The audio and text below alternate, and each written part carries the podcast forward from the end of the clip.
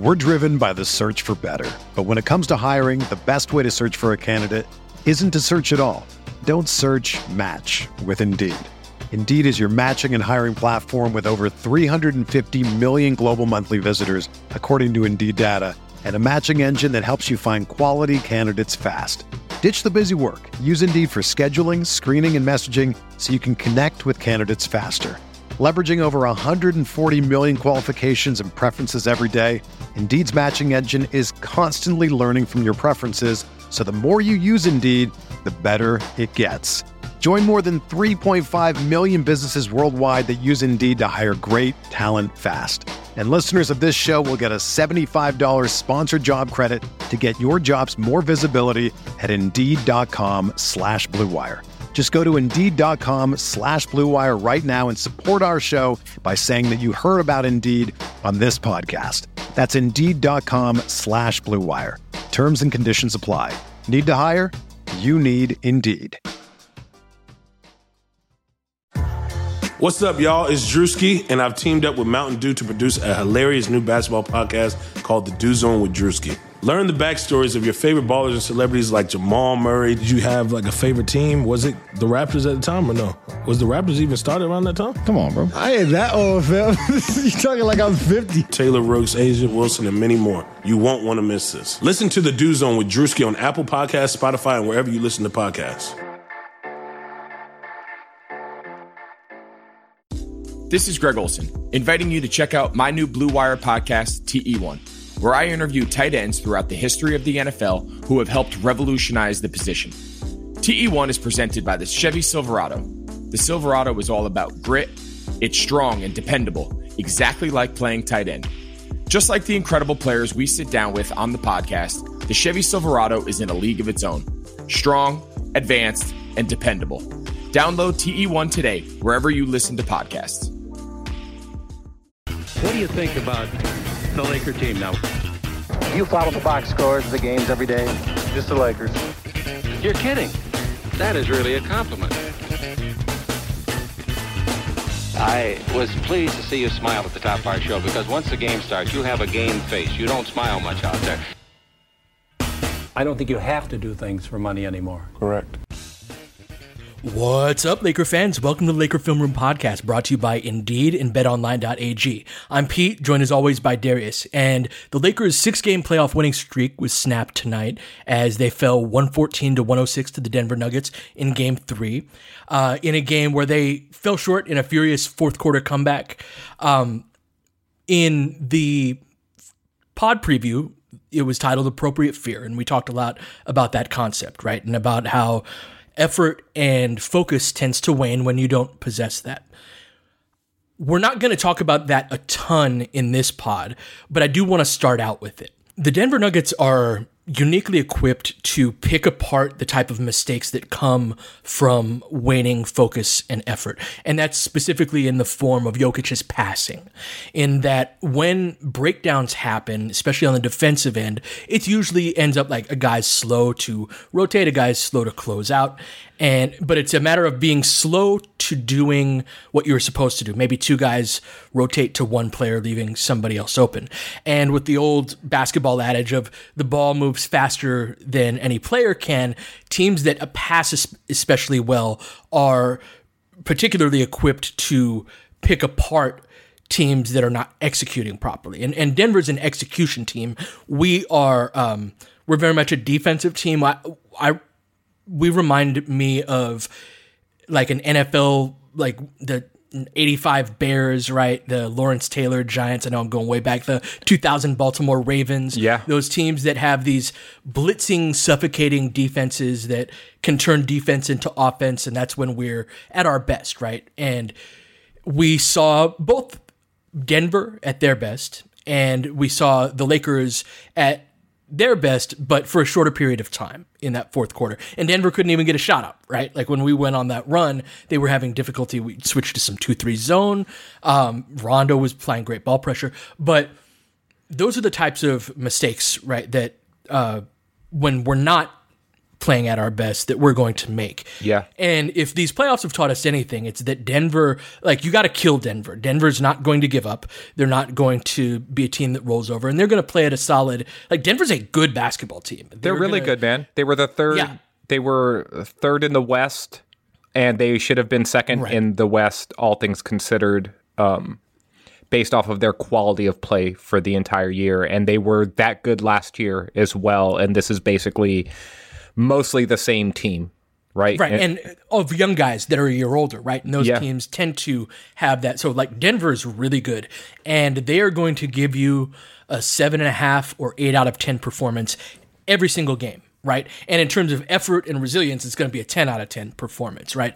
But overall, right, they're they're not the most talented team in the league, but if if you don't bring the necessary heat, they're going to beat you. They are a very high floor team, right? That's a great way of putting it. and like their ceiling may not be as high as like the Lakers or even as high as their second round opponent, the Clippers, right? Mm-hmm. But their floor is so much higher that as they're competing above that bottom level that they already possess, they they have an ability to sort of wear you down in mm-hmm. in ways that the longer a series goes, the harder they are to put away, right? Because they're consistently playing at a level between 8 and 10, right? Whereas there are other teams that have a higher ceiling when they reach their 10, their 10 is higher than Denver's 10. But Absolutely. but other teams will play at a five or a six or a seven for an extended stretch, even during a playoff game. And if Denver is going to consistently play at a seven and a half or an eight, right? That's not, they're not at their best for sure. But if you're at a four or a five, They're going to whoop on you. then they're going to chip away at whatever advantages that you have. And I think as basically the way that this series has gone is the Lakers got a blowout win, right? In game one, they got um they they were blowing the doors off of Denver again in the first half of game two. Denver made a furious comeback and took the lead and looked poised to win that game based off of that come comeback. And then Anthony Davis saved everyone, and the Lakers come away with a win. This game was very similar to game two, but the roles were reversed, and the Lakers though weren't did not have enough left in the tank because instead of chipping in to that, it like instead of they had their chance in the 3rd mm-hmm. quarter, they cut it to five, Yep. and then Jerami Grant scored eight straight points and it was like back to 13 and i mm-hmm. thought that the lakers needed to play the rest of that third quarter by either overcoming that deficit entirely and like taking the lead even if it was a small lead right? But sort of reaffirming the fact that hey like we're actually a good team and then had an ability to turn it on in the fourth quarter to say we're seizing this game. Instead, when they turned it on in the fourth quarter, it was all comeback, and they didn't have enough to close it at the end. Yeah, it, it was like it was too little, too late, right? Like Yeah. they they needed that sense of urgency to kick in earlier than it did. We got out rebounded forty four to twenty five in this game, right? Like AD had two rebounds, Dwight had one rebound, Kuz had one rebound, right? Like these are our our big guys. Javale in you know eight minutes had one rebound.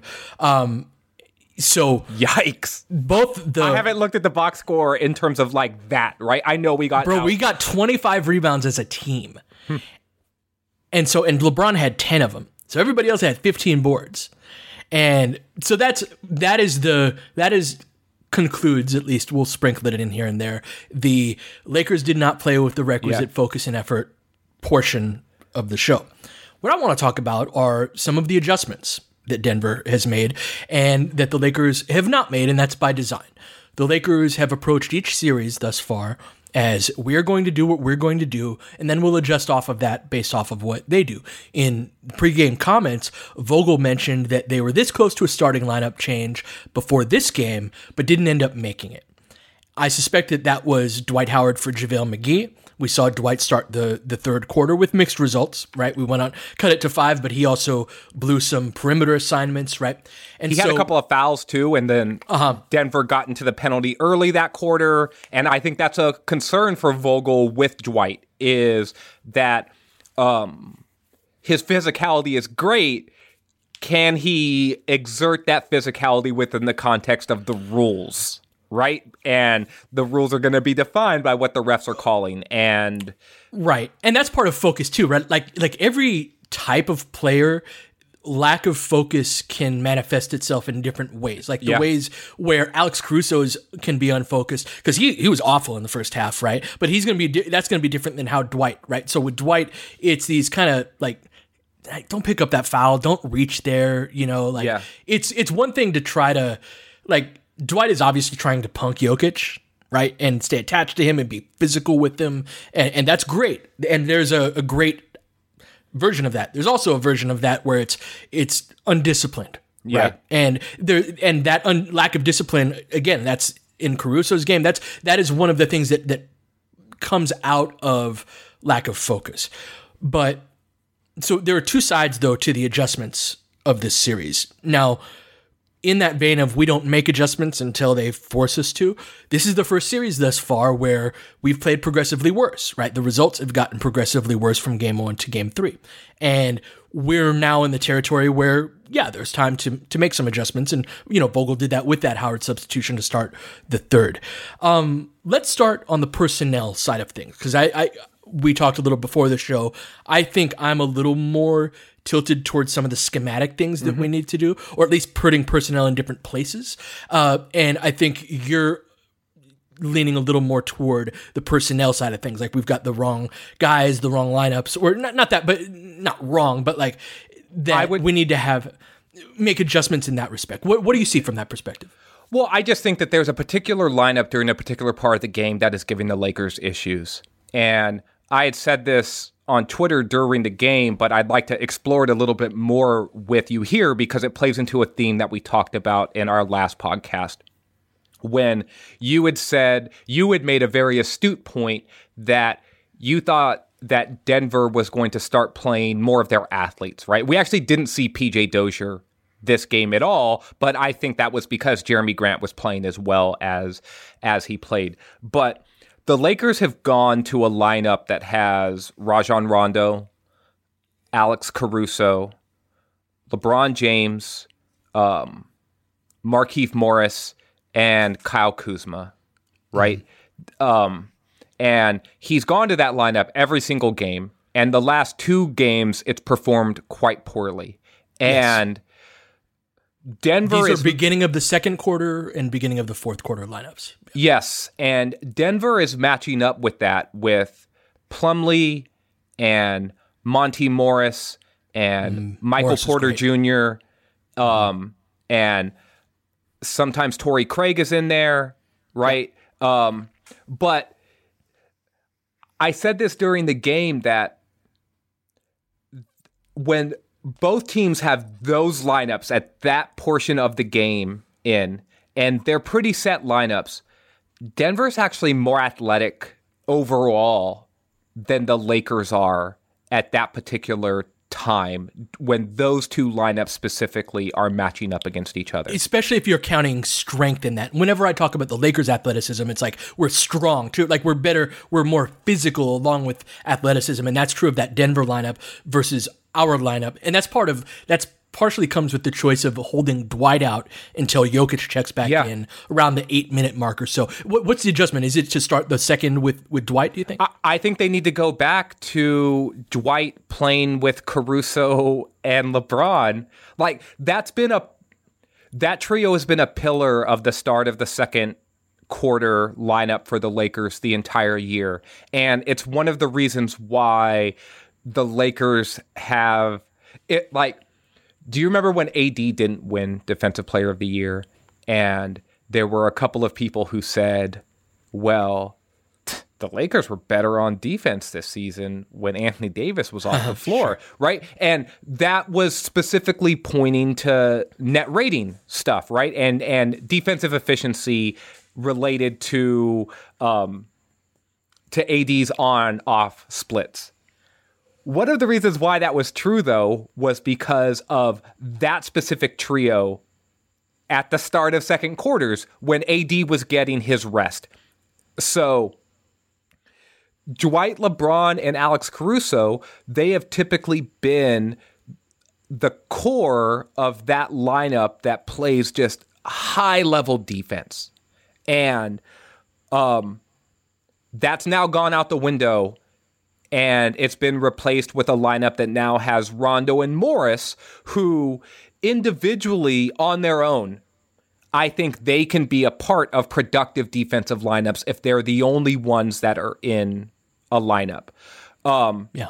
When they're both on the floor, it gets trickier, especially when the other team has size and athleticism at the positions that they are defending, right? And so, one of the ways I thought that the Lakers were super effective with Morris in the game against Houston, for example, was because like their front court wasn't especially athletic in in this crazy way, right? Where they weren't run and jump athletes really, right? It was like, oh, Danuel House is in there, or or PJ Tucker is in there. Um, Robert Covington was probably their best athlete who would play in the front court, right? Um, and Morris could hang within the context of lineups against that Rockets team. Um, there was a play today, and it was simple, and I would bet no one would even remember this this exact play. It was it was the Lakers were on offense. The ball went up. It was a missed shot.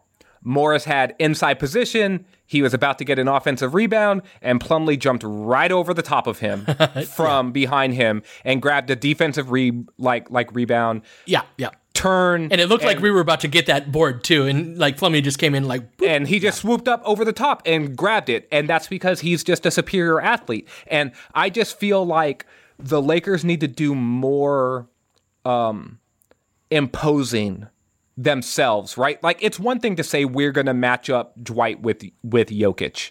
I get that.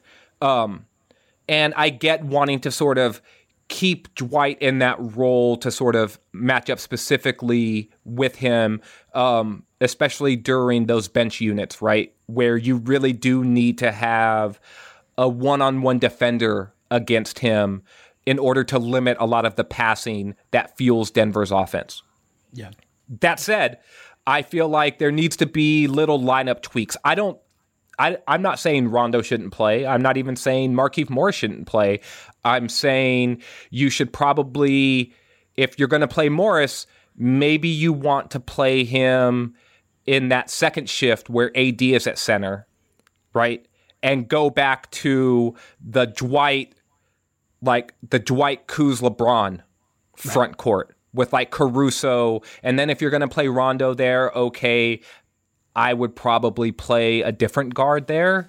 You you know, either come back with Danny Green or come back with KCP. Um, right? Like I would just probably do something different there. But sure. but I do think that the Lakers need to find better matchups on the yep. margins in some of these different parts of of the game to start with. Um, what about you from a schematic standpoint, right? Be because I think these things need to work in tandem. I don't think it's one or the other. Sure. Well, let me address what? the personnel first. Sure, sure. Right? In in that I I think that ultimately this is a series where either AD or Dwight should be in the game at all times. I think that uh, part of part of what we do well, for one, like it's easy to try to match up with the team across from you, but every team has like a certain nature to them that does it is it perfect? Does it have holes? Yeah of course it has holes. Of course it's not perfect but it's who you are right? And we have been, I think, too on our heels defensively. That's why I loved the mm-hmm. fourth quarter when we were really like, I made the analogy on Twitter to a blitzing NFL defense that the pass rush will cause a pick six from a cornerback, right? And we get a lot of live ball turnovers. We're able to get out on the run, get that, you know, runaway dunk for LeBron, which is basically the NBA equivalent of a pick six. Um, and in order to play that way, you need some rim protection behind, and so those smaller lineups with LeBron and and Morris, there's also that the athleticism that you pointed out too. That's been one thing that I've been really intrigued by with Denver in this series is they've got more athleticism and have taken advantage of it in they've been very smart with where they've done it. They, Yeah. they've they've attacked us where we're weak, where we're not athletic or strong. That's it's been more strong. Like we like KCP's a really bad post defender, and they're seeking out Jokic mismatches on him. Right? They're seeking out Rondo. They're seeking out places where we don't. Markieff Morris, uh, Kuzma was a guy that they they sought out where like a bigger guy, of which Jokic, this is part of Jokic's value is his strength. Like you've got to rotate over to help, and then at that point, Jokic is a great passer, right? It it it's problematic. Um, and Denver has done a great job. Jerami Grant having a 26 point game against us. We were talking about this last time. Like you have to beat the Lakers with force. You have to attack us with force. If you're like trying to avoid us because we are bigger, stronger, faster, we're it's like, you know, prey running from a lion, right? And Well, it's like the old saying about like how do you beat a bully, right? Like right, you punch him in the nose. Yeah, like that's how you go at it. And the Lakers have been trying to bully the Nuggets this series. They've been trying to impose their will on them physically, and Right. I feel like Denver has been like a good counterpuncher in Mhm. that way, right? They've made great adjustments. Yeah. Where all right, like we'll let you lean on us and and and s- sweet punch yourself out of it a little Mm-hmm. bit, and then when you start to slow down, right? Mm-hmm. Literally by putting maybe lesser quality athletes on the floor, that's when we're coming back with like, oh, this is our athletic center. This is our athletic Mm-hmm. wings, right? Like here's Michael Porter Jr. and he's jumping over the top of you for a defensive rebound or an offensive rebound, or or oh look, it's Monte Morris and he's actually like I was super impressed by like how Denver quick. was filling the lane. Right, mm-hmm. like Morris had a couple of good runouts that didn't lead to him getting the ball or anything, but what he was doing was he was stretching the Lakers defense out and he was really running by them to the deep corner and that sets like that sets stuff up for them. They're a very sound, fundamental, and technical team. And you, you know, when a technical boxer fights like so sort of a knockout and artist. tou- like- yeah, like a mm-hmm. knockout artist, right? Then, then that guy can create advantage and then catch you a couple times, and suddenly, while the while the knockout artist is swinging for the fences, right, and trying to put you on, th- well, well, well on the mat, he's losing rounds 10-9 right? Because the other guy keeps landing his jab. And on some levels, that's been the chess match between these teams. And they've been fairly even through three games so far Yeah, because so- of it, I think. So Denver finding ways to be more athletic than us and more physical than us uh, in certain stretches of the game has been super important. And so I say all of that to address the idea of Dwight and Dwight's role in this series. I actually would like to see Markieff Morris get the start rather than Dwight. Hmm. And my rationale for it is this is your point about Morris can be susceptible to athleticism is less important in a Millsap Jokic front court than it is with Plumlee and Michael Porter Jr., Torrey Craig, those types of guys out Yeah. there, right? Secondly, the it, like AD can guard Jokic. It, Jokic is going to try to bully him, and he's going to win some of those matches. But we're having issues with our offensive spacing, which we'll get into uh, in a bit as well. Yeah. Um, and so I think Morris helps to improve that. Morris for JaVale, and then, but still Dwight playing more minutes and starting the second quarter, starting the fourth quarter, like he did for much of the regular season, so that he's ma- he's in those lineups against Plumlee. He's in against their more athletic type lineups. And Jokic is going to check back in around the seven or eight min- minute mark anyway. So you're going to get minutes from Dwight on Jokic, and we still I still like that matchup. Uh, but I think that from a personnel standpoint, starting Morris will help our offense of our, our offensive spacing, which has been struggling with the starters, and uh, on the defensive end, Morris will be less susceptible to like Morris is a positional guy; he'll be in the right place, and Millsap and and Jokic and just Denver's starting lineup. It's because it's not just big on big, right? It's Yeah. like Jamal Murray, the, the the offensive pop of that starting lineup. They've got one guy in Grant that's like a really plus athlete for his position, and everybody else, Murray, Harris, Jokic, Millsap, are, but they're execution, right? And they're gonna spread you out. Part of how they take advantage of JaVale is forcing JaVale to defend the perimeter, forcing JaVale, um, you know, Ja- JaVale has some issues with strength as well, where he'll get pushed off of a spot. Like Jokic missed a little floater in the lane and then like gave just JaVale a little he he ragged he ragdolled him. Right. And it's not a like it, it's this was one of those games where like the team that you know plays with force is going to get the whistles and and like Denver was the team that played with force in this game. So anyway, um that's my rationale eh, for that lineup switch, which I think is a little different than um I think what people are expecting, or maybe even what Vogel is thinking. No. uh, because I think that we need some more athleticism in those the start of the second, start of the fourth quarter lineups. What are your thoughts on that? No, I can definitely see that. You you know during the as I was watching the game unfold, um, I must say like I had a similar thought to what you just thought. Well, what you just proposed. Um, I I did start to wonder if Denver would then counter, not necessarily by like benching Millsap, but by having Jokic guard Morris, and then you still don't necessarily get the advantage that you're seeking out offensively with um, with AD being able to go at Jokic as much. Um, Sure. but then I thought to myself, oh, but then if he's spaced out to the three point line, maybe you're still Make getting benefit from that, right? Like, and you could run pick and pop with Morris instead of running pick and roll. Like, there's other strategic things that you could go to to to counter that. I am on board. I'd be on board with that. Um, I should say too, like, I don't think JaVale has played like poorly per se, but I do think that he the Lakers are playing one too many bigs, basically, and it's and I think the slotting of it now has shown up enough through games two and game three, where trying to play all of those forwards and centers has tweaked the lineup enough that the Lakers aren't seeing enough advantage from what is a strength of their team, which is their which is their three, four, and five positions, right? Where you have LeBron and AD and Dwight Howard, like the those are the three guys in your front court who in theory should be playing the most minutes. And then you have Kuzma who is more of a 3-4 right? Um and then you have Morris right? Who is more of like a 4-5 for you.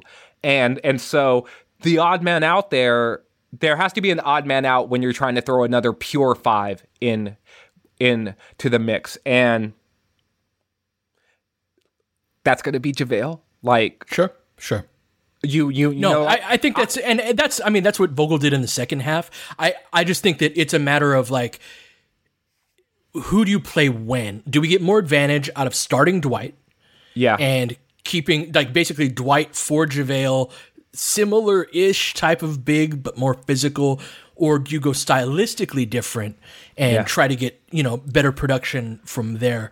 Uh, that that I think is the most glaring adjustment to make, and I'm of the camp that it's Morris first and Dwight second, and it's not necessarily like play Morris huge minutes. It's Yeah. just that that's that's the part of the game where I think you get the most production out of Morris while giving up the least in terms of the disadvantages that he surrenders. Yeah, and with the starting group too, right? Which is a group like, look, man, I've said this a bunch, but when you're like a for real role player, like you always want to play with the starters, man. Like you always want to play with the best players mm-hmm. because those are the guys who are going to cover up more of your weaknesses and highlight more of your strengths. And that's just how it goes. It, it's one of the reasons why Alex Caruso has played so well a with LeBron, but then in like the Portland series, he had great minutes playing next to Anthony Davis, right? Because Caruso is one of those ideal role role players that you could slot basically next to any really good good player, and he's going to complement them well. And where Caruso has struggled most this season, I think, is when you put him in worse and worse lineups and expect him to perform Yeah. to the same level. And Yes. it was true in the first half, right? Like um that lineup shift of like when LeBron goes out half halfway through the first quarter, then it was and Danny Green goes out as well and um JaVale goes out as well. All three of those guys basically come out at the same same time. And who comes in? It's Morris, and then it's Rondo, and it's Caruso. And so now you've got Caruso playing next to Rondo and KCP and AD and Morris. And that's just not nearly enough like kick for him to like flank him where it's like he has to do a little bit more and mm-hmm. he ends up having to make one extra offensive play and the ball is rotating to him in in a spot on the floor where now you're asking him to make a play right and it's like no no no no no that's not what you want from Alex Caruso you want him to start out a possession and you want him to finish a possession potentially you don't want him doing a bunch in the middle parts of of a possession besides setting a good screen or cutting, right? And if he cuts to become a finisher, great. And if he screens to set up someone who's who's who's going to be a finisher, great. But you pass him the ball with like 7 seconds left on the shot clock and a guy bearing down on him in the corner and it's kind of like, "Okay, well, this is tricky now for me. I I'm not exactly sure, and I just think the Lakers need to rebalance their lineups in or their personnel groupings in mm-hmm. a way that better highlight what they're best at as a team, and. Um, they've gotten away from that, I think, by playing like a 10 man lineup, which they have basically Sure. in the first three games. And even in the second half, where it's just like, oh, we're playing nine guys, maybe you should only be playing eight, right? Like, like you're in the conference finals. At some point, you have to say, hey, we're going to go with our best eight or nine guys, like eight and a half guys. And the Lakers are, have still been playing 10. And Right. at some It- point, it's the whole kinda idea like- of, of it's the whole idea of like we're not going to adjust until you make us adjust, and Yeah. that's the point of the series that we're at. Uh, that point arrived earlier in the other series, and that Well- lineup with without a big on the floor, right? That that was a Houston lineup. That was a we cooked Houston with Markieff Morris as that small ball five alongside. LeBron. It's just that the Denver Nuggets are compositionally a different team, and they can take advantage of that in ways that the Houston Rockets could not. I would argue that the Lakers never adjusted in the Portland series. Like they played their like they played the exact same style Yep. that they kept like in game 1 they missed shots. In game 2 they started to make shots, right? Mm-hmm. Yep. And No, you're- then you're right, you're right. And, and, Yeah. then it, they just kept getting better and better, but they played basically their same exact style. In Houston, it only took one game for them to say, ah, you know what? I don't think we can play Dwight. uh, Dwight. And then it took another game, and they were just like, hey, you know what? Maybe JaVale, this isn't your series either, right? And by the second half of game three, there were no big men in the lineup except for Anthony Davis and Markieff Morris. And, and it's now taken three games here now, too. And I think it is time for Vogel to sort of say, hey, let's reevaluate what's working and what's not. And, and I think he's been reluctant. I think he was reluctant to go to a lineup change because they actually won the game. Sure. The last Sure. game.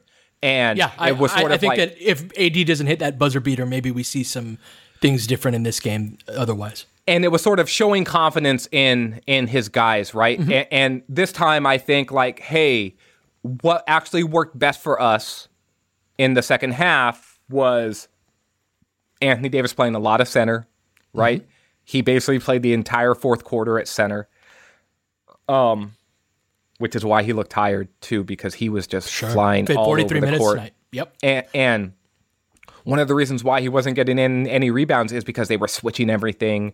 And even when they weren't switching everything, he ended up switching eventually because Jokic or whoever got a good screen on someone and it was just time like he had to switch and yep. he was away from the rim a, a lot. I he he does still need to get more rebounds than two during the game, but mm-hmm. but there were circumstances I feel like that led to that a little bit more. Um, yeah. Do you want to start la- to get into some schematic stuff and, and get yeah, into yeah. the second half? Let's do it. yeah, that. one one last point I wanted to make about playing Dwight with that uh, second unit is I think giving Rondo a lob threat, a vertical threat, is an important part of helping his playmaking coming to get come together. Uh, and so having him in this particular series having some roll gravity, I think would be helpful, giving him a, a lob partner in that second unit. So yeah, that's that's again advocacy for Dwight not starting, but starting the second quarter, starting the fourth quarter alongside those those lineups. If I can just if I could just piggyback on that point really quickly, I also think it's a good way to keep Dwight engaged offensively. Mm-hmm. Yeah. Um, right? Like Rondo's the one guy on the team who's going to look for the big guys when they duck in inside. Mm-hmm. Like yeah. he like he just is. And if guys spin off of a post up, he's going to look look look for them. If they run the middle lane hard, he's going to look for them. Um, that may not always be the best idea, but like Rondo's gonna Rondo, and he's just mm-hmm. like you, you know. He also plays from a different era where it's sort of just like, oh, hell, my big guy ran. Let me reward him a little bit. Mm-hmm. Like so I'm I'm on board with what you're saying in terms of like just finding those different groupings that I think could really help. Mm-hmm. So for sure. So yeah, let's take a quick break, and when we come back, we'll talk about some of the schematic adjustments. Even though sports had a break, your business didn't. You have to keep moving, and that makes hiring more important than ever. Indeed is here to help. Indeed.com is the number one job site in the world because Indeed gets the best people fast. Unlike other sites, Indeed gives you full control and payment flexibility over your hiring. You only pay for what you need, you can pause your account at any time, and there are no long term contracts. Plus, Indeed provides powerful tools to make your search that much easier like sponsored jobs, which are shown to be three and a half times more likely to result in a hire. With 73% of online job seekers visiting Indeed each month, Indeed is going to get you the important hire you need, just like they have for over 3 million businesses. Right now, Indeed is offering our listeners a free $75 credit to boost your job post, which means more quality candidates will see it and fast. Try Indeed out with a free $75 credit at Indeed.com slash podcast. This is their best offer available anywhere. So right now, go to Indeed.com backslash podcast. Terms and conditions apply, and the offer is valid through September 30th. The NBA and NHL are playing for gold, and our partners at BetOnline have you covered. Get in on all the action, including a new NBA bracket contest with plenty of chances to win. MLB season is pushing into fall, and there's no shortage of ways to bet with hundreds of odds, futures, and props. So take advantage of the return of sports. And remember, the casino never closes. Check it out all day and all night. Go to betonline.ag and use promo code BLUEWIRE to receive your welcome bonus. That's betonline.ag, promo code BLUEWIRE. BetOnline, your online sportsbook experts. One thing that I've think Denver has done really well in this series is how they've defended LeBron on high ball screens. And high ball screens happen right in the middle of the court, at the top of the key, outside of the three point line. Uh, we've run a lot of ghost screens or screens with our guards where they will come up from the baseline and either set a screen or pretend like they're going to set a screen and pop out instead. And LeBron will try to, you know, attack a hedge uh, in in the right direction. And LeBron's started to penetrate and they've really stunted down harder on him, right? So mm-hmm. think of those five guys kind of on defense spread out and then contracting, right? Like they close in to and they they got a couple steals. Uh, LeBron had six turnovers tonight. They um now LeBron, you know, had 30 on 14 of 23 from the field. A lot of that was in transition and what I'm talking about isn't necessarily LeBron's overall game. It's that where do we use LeBron to attack from? Mm-hmm. One adjustment that we made in it was in the second half, I believe it was in the third quarter, but we or may have been the fourth. Uh, we gave LeBron out of a timeout two consecutive high post touches, and he hit jumpers off of both of them. And on the there was a there was a third one where he like collapsed the defense and kicked out. I think we missed the three on that. No, But- he drove hard and they stripped it, mm, and it went right. out of bounds. Right, that's right. And and so that's going to happen, but that's part of the collapsing. When you see LeBron getting stripped on this, that means that they're taking an extra half step toward him and they're saying like we've got it and it makes sense, right? Like that's this is what to beat the Lakers defensively, you're, you know, con- and conceptually is you've got to really go they've got to go adjust so much to collapse into the paint that they've got to rely on us shooting six for 26 from three, like we did tonight. It was 23%. And that's your best chance of, of beating us. The thing with LeBron is, I think we've operated with him from the top of the key in those high ball screen situations, although not with AD very much. Uh, but we've done that a lot and, and too much, right? It's like a baseball pitcher that throws the same pitch too many times. And like maybe you have a 101 mile an hour fastball, but like if you only throw 100 mile an hour fastballs, hitters are going to catch up to that. I think that a greater degree of variance with LeBron will be helpful. I think that that will be in the the high post and low post specifically. It's also a reason to put Morris in the starting lineup because it's very difficult to get the requisite spacing to have LeBron in the post and have a non-shooting five in the game. Um, and, and which isn't to say like now we all go to the high post now and we don't run, do any of the stuff we were doing at the top of the key. Yeah. It's just like you've just got to show. I think we've got to show them more looks with LeBron, not so much for LeBron's individual production, which large, you know, a lot of transition production in this game specifically, but for creating shots for the team in general. What are your thoughts on that? No, I definitely agree with that, with the variance point especially. Um, I thought LeBron looked a little bit shaky with his jumper until he got those two like mid post jumpers to fall from the right wing. Um, he didn't look like he had really good feel. Like he missed. Yeah. He he even missed that front free throw right after he took um, that shot to the face, and then he switched that next free throw, and then after that, I think he started to hit those jumpers, and it was sort of like, oh, okay, like your rhythm is back a little bit. Um, offensively, I like I definitely think that Denver is pushing this more and more towards like your shooters are going to have to make shots. Yep, Um, as they should. Right, like AD was 0 for 4 from 3, Danny Green was 1 for 3, um, Rondo took three threes, Caruso took four threes. They combined to make zero threes, so that's 0 for 7 there. Um, Morris only took one one three and he made it, which was the three right before the close of the first half. Um, and KCP was two for five. And what Bron go here? He went one for four, right? And so, like, I don't think they're to live and die with how many threes LeBron makes. Like, if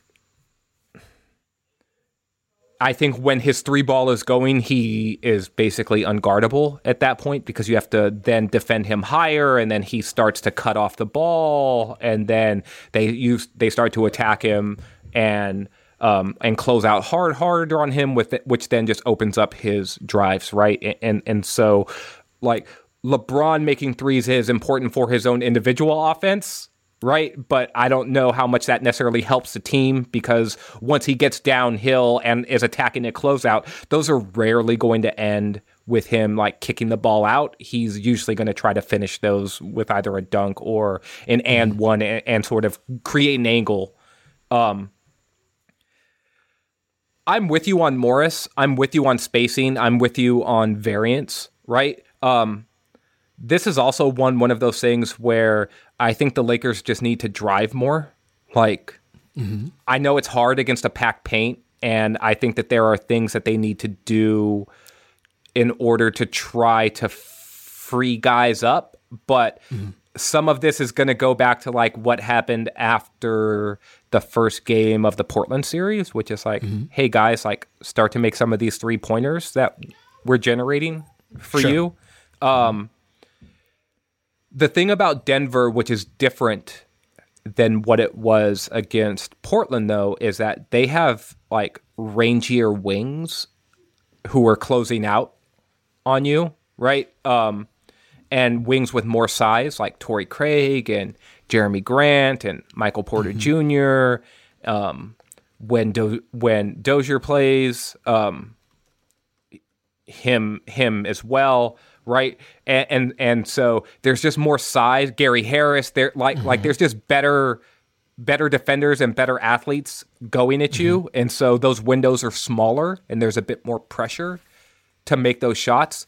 Mm-hmm. Um, so I think still the bigger key to what the Lakers need to do is actually like schematic adjustments, like defensively almost mm-hmm. rather than offensively because they're still going to be at their best this series when they're able to generate early offense either in straight yep. transition plays yep. or in just early offensive chances and, when and if Denver's we can create those like even if it's not off of a live ball turnover if we're rebounding off of a miss. That's where a you know drag screen by AD on a high ball screen as Denver's like not completely set. Hey, all of a sudden you're that's a much better high ball screen than uh, off of a you know set against a set five and five defense where they're going to stunt down harder. Like guys are going to be more more prone to mistakes. Eh, your point about the jumpers especially is I think ties into the the focus and effort part in that like jumpers are always there and it's easy to take them. We shot a lot of jumpers in the second half of game two.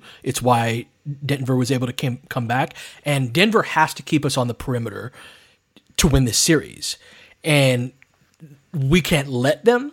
And part of that is being like, all right, I'm just going to take this jumper right here rather than looking to attack, looking to collapse the defense. Part of why, again, I want that Morris substitution uh, is that I think we can get downhill a little better, and it causes like if you've got Millsap and Jokic in the game, say they go with your idea of putting Jokic on Morris. So that means that if we run an AD LeBron pick and roll, you've got Millsap as the guy hedging. Now yeah. he's not, not going to be able to rim protect against LeBron, but he will positionally be very good. But what you can't do is like a no roller behind principle defensively, which is something that we do as the Lakers a lot, where you ask your big to come up, but not like all the way, which is smart against LeBron, right? Because he's not going to hit that mid range pull up off of a pick and roll very often. So you could do that, but the guy who's hedging, who would be Millsap in this case, has to be able to backpedal and jump to deflect any lob pass. And Millsap's got no ch- Millsap's got no chance to do that against AD. So if he hedges on LeBron, which he has to, that means Jokic is going to have to pull all the way down. If you position Morris on the weak side, Morris has to. Uh, Millsap has to pull all the way down, or excuse me, one more time. Jokic has to pull all the way down and then close out to that shooter. So it becomes a difficult adjustment for them them to make. Um, but we have to go like everything that we do needs to be built around attacking the rim and i think we need better spacing to do that first right? So like getting them like making we have to make them pay for packing the paint and we can't do that with JaVale and we can't do that with Dwight even right? Yeah. And and so I, that's why in part I'm an advocate of, of those types of things. But on the defensive end Denver's a unique team, and you're talking about making some schematic adjustments there. What are you leaning toward? I actually. So the Lakers did a couple of interesting things this game more often or for the first time that they've done the entire series, right? And so in the second half, they played a little bit of zone, which I thought threw off Denver's motion principles within their offense. Um, they did crack the code a couple of times there, but it was just a nice little different look.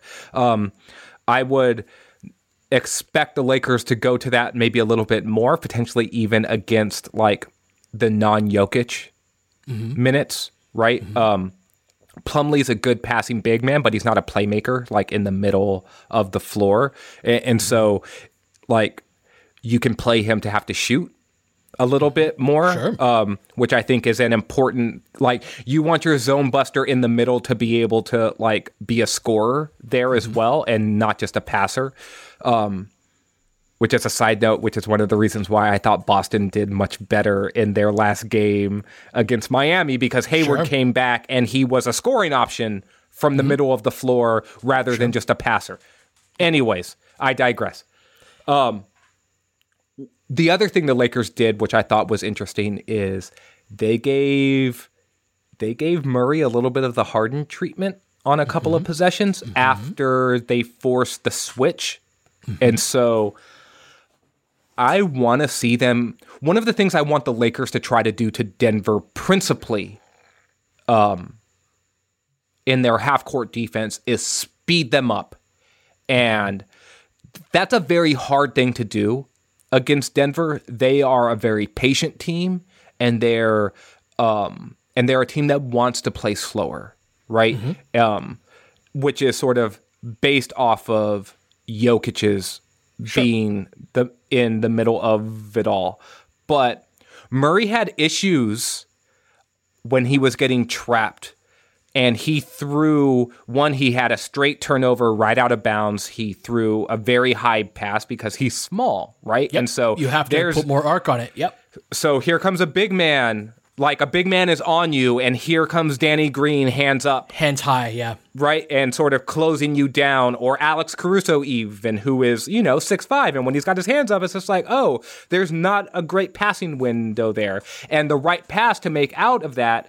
For a guy like Murray, when they're cutting off the angle to Jokic, is the skip pass over the top. He made that pass. The Lakers trapped him twice. Once he had a turnover. The second, he skipped past it to Jerami Grant. Jerami mm-hmm. Grant then tried to attack, right? Because, oh, four on three, let me make a play, right? He went to attack. Strong si- one pass away, help, reach in, force a steal. Lakers go the other way, and they're in transition. And I think Denver has two playmakers, right? They have Jamal mm-hmm. Murray and they have Jokic. You have to force other guys to have to make a play. And I want the Lakers to try to do that as much as possible. And I think one of the ways that you try to do that is by turning up the pace and the tempo and making things a little bit more frantic. Where the Lakers are at their best defensively is what they did against Houston, right? Which is like, we're dictating to you right? Like we don't care if we're scrambling behind the play because we trust our scramble. Mm-hmm. Right? Like we trust the fact that we're going to rotate, that we're going to get there, that we're it's that bigger, stronger, faster that you've talked mm-hmm. talked about the entire playoffs now. And too often in the last two games, basically, Denver's been the one who has been sort of dictating the tempo of their offensive possessions, and the Lakers need to get back to winning more of those by dictating the terms more often. So part of what makes that difficult against Denver is so much of their offense is initiated through Jokic, and it forces Lakers defenders who are not used to trapping and applying ball pressure, right? Like trapping a guard, like we've got personnel that's designed to do that. Jokic is unique, right? So you're asking you're asking our defenders, like you're asking a big man to ball pressure and to trap on ball, right? In ways that it's just that's not what they're normally asked to do. And it kind of has us more on our heels. What I would say is is that to me the Lakers have to be very strategic with this and they just can't do it all of the time, right? It's that variance, right? It's like that you can't show the same look. And I think that a part of it is Denver runs a lot of like screen actions, either straight pick and roll or handoff actions that become screens. And the how the Lakers have been handling that a bunch is by switching because their big men act, just set really good screens, man. Like fundamentally, they they just really get the trail man off, and it's hard to recover. Um, the ball handler then takes a wide angle and he just stretches out the defense and it does not allow you to to recover. And so I want to see the Lakers then commit to that trail a little bit more and after the switch cheat over more off of that switch and play it so that rather than attaching yourself to Jokic's body, you get in between the ball and Jokic, right? And then you strategically start to send more traps at the ball handler a little bit more. Whether it's Murray, whether it's Monte Morris, you you just show them different pressure looks, especially on their guards who are smaller, right? Yeah.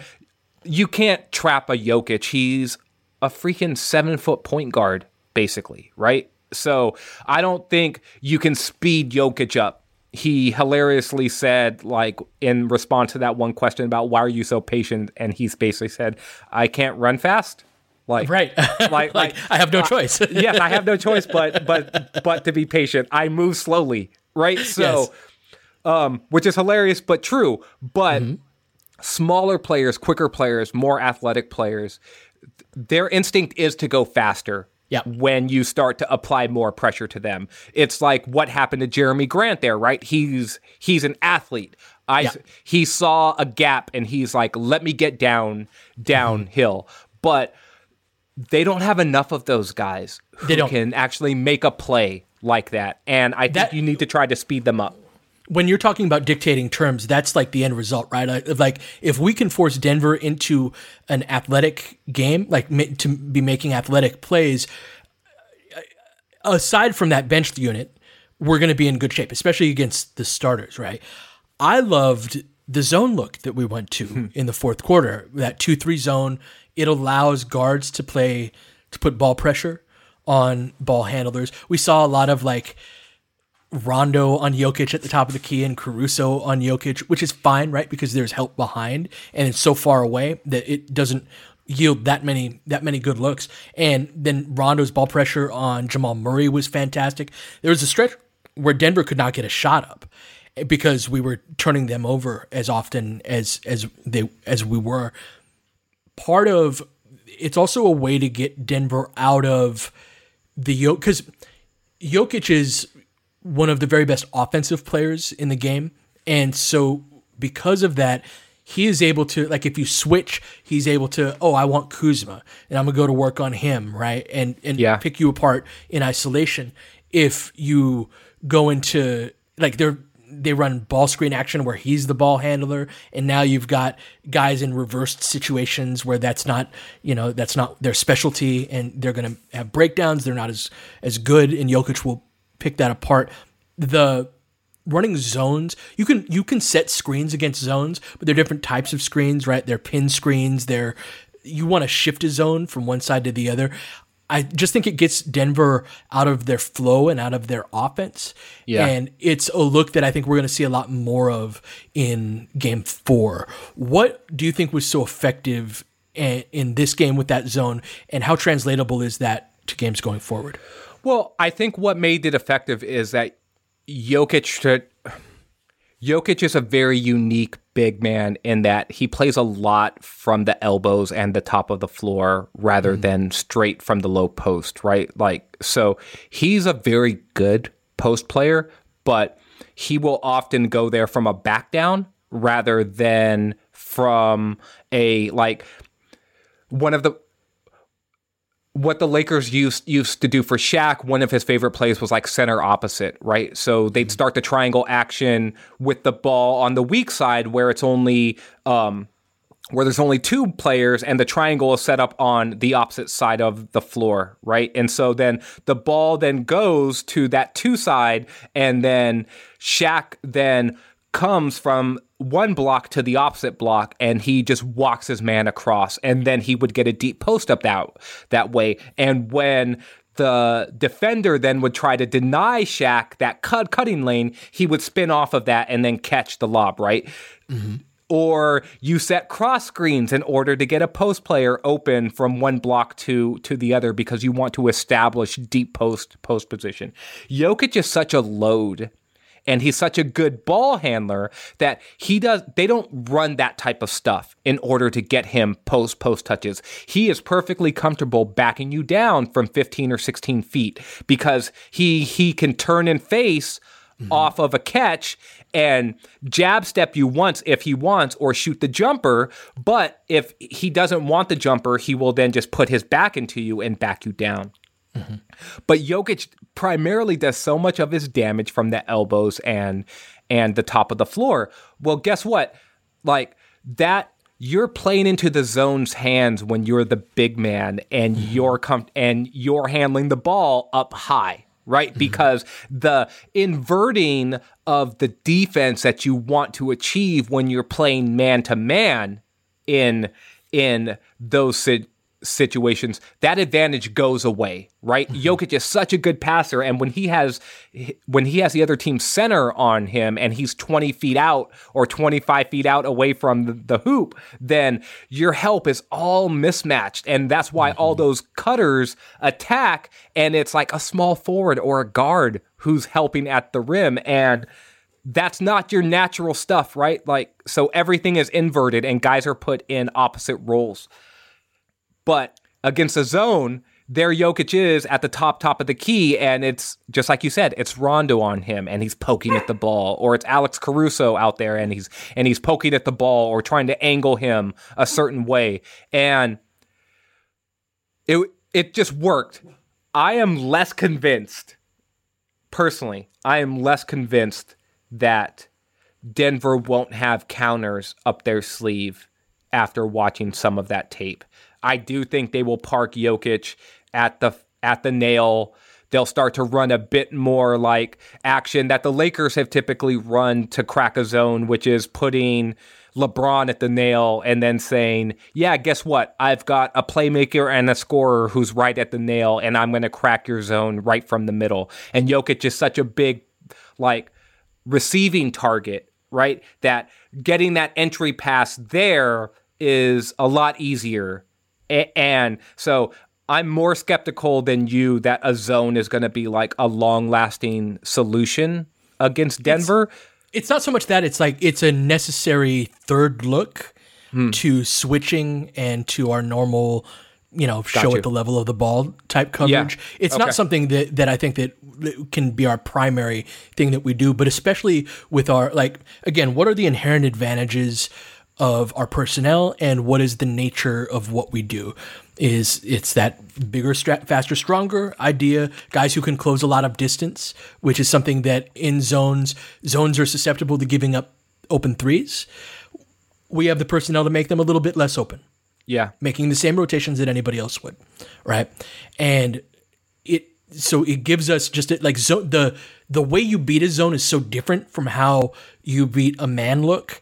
It's Yeah. like that put pitcher with the 101 mile an hour fastball. Well, like now he's got a like 93 mile an hour slider Yeah. that comes from the same arm angle. And if all he threw was the 93 mile an hour slider, he'd get rocked, right? But when it's it, it serves as a counter to the main things that you do, especially if like getting I think zone can get us into what we do best and take advantage of our best attributes and our biggest advantage over their main lineups. Because when it all comes down to it, Jamal Murray and Jokic are going to be in the game. They're they don't have their closing lineup is not that athletic second unit lineup that they have, and so we can we can beat them. And it's that also plays into the if we're scrambling we're getting out on the run. It just plays into all of the advantages stylistically that we had. So it's more for me as a necessary additional look that we can go to and then go out of rather than a primary like core version of what, we do on defense. No, I hear that too, and and the way that you frame it there, I definitely do agree with the idea of sort of like the point I was making earlier about trying to dictate the terms of engagement to Denver's offense because as the series has gone on, I thought I think Denver has controlled their offensive possessions at like I don't know, man, 80, 85% of the time. Mm-hmm. And that's like too high considering dictated their the level. terms, yeah. Like considering their level of execution, right? Like they are they are getting a lot of what they want.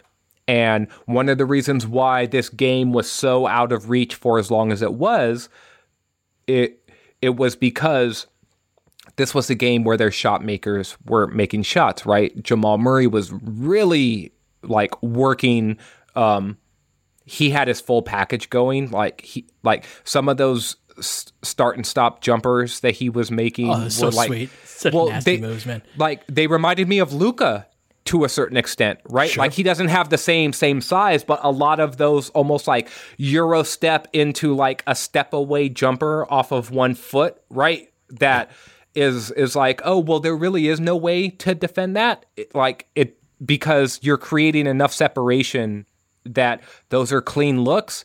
And then when Jerami Grant is making the three ball, which then makes you close out on him, which means he can then attack a closeout, and he was getting to the rim. He had a couple of nice finishes at the basket. He had an and one. Um, too much of that was starting to go Denver's way, right? And so, sure, throw in some zone. Like I said earlier, throw in some traps, right? Like uh, leverage leverage your personnel in different ways to create matchups that go more more in your favor. Um, it's weird because I feel like we're talking as if the Lakers are the team that's down 2-1 rather than the team that that's up to one but it's time but it but the the I don't want to say the series is getting away from them but things are things are it's just a much different tenor through three games than where it was after one game and just like you said the lakers are not playing as well at this point in the series than they were at the start which is not what it's been for the rest of the playoffs so and this is playoff basketball, man. Denver is a good team, and we're going to have to beat them. And part of beating them is that intensity and effort. And part of them, part of that is making adjustments, it, whether it's personnel and schematically. We've talked a lot about how this team is a shape shifting team, and it's time to shift our shape a little bit to yeah. contour to what Denver does and to take away what they like to do and accentuate what we do best in our personnel. Uh, but yeah, it's it's something where we should be talking like we're down because that is the necessary and appropriate fear and respect we need to have for Denver that we're not just going to walk out there and magically beat them because we're a more talented team than they are, which we are. We have to really be down in the weeds of uh, you know making adjustments. We have to find these little places of necessary advantage. Uh, if we can't just roll the ball out there and do what we do and we were going to do that as long as we could, right? We got two wins off of playing this way, and part of the value is that like seeing a, a new look in a game four, it's that forces them to adjust, right? This whole dance goes both ways, and we've held some things in reserve, right? That we'll pull out when we need to. And we got two wins before we got to that point, but we're we're here now, and so it's time to shapeshift. Uh, Lakers are certainly capable, but they will have to really focus and uh, uh, both in terms of effort, but also execution and adjustments. So we got Game Four on Thursday. But until then, you've been listening to Laker Film Room podcast. We'll catch you guys next time. Ainge has got it in low to McHale. McHale wants to turn. He's double team. Just pass out of front. Broken up by Worthy. Tip to Magic. Worthy dies on his belly. Magic scores. There's Magic. Got it. Magic fires. It's in. The Lakers win the game. The Lakers win the game. Campbell in and out. The ball is tipped and it's saved. Three seconds left. Here's Van Exel. This is for the win. He got it. Kobe Bryant, 48 points, 16 rebounds, an amazing performance by Kobe.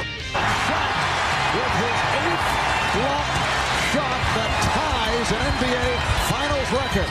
A lot of Laker fans sticking around for this. You're seeing something that's very rare indeed. A Laker to get MVP chance right, in Boston. In Boston. Of all places. Are you kidding me? I know Red Auerbach is uh, rolling over. Kobe Hard to believe. Are you kidding me? Unreal. Are you kidding me? How strong was that? A triple on a fall away in the corner with a shot knocked down. Lakers by three. Ryan spinning in the lane. Back for Gasol. Pretty pass. And it's back to a three-point game. And the critical part was Pietrus jogging back. Didn't bounce the floor. It's a two-for-one situation. Kobe Bryant picked up by Bell.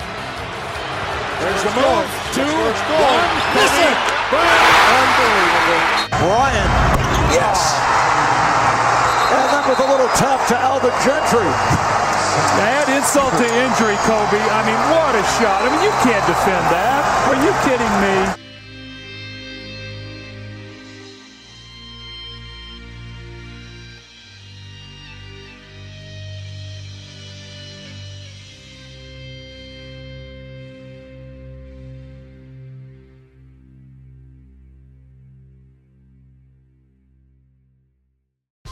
Whether you're a world class athlete or a podcaster like me, we all understand the importance of mental and physical well being and proper recovery for top notch performance.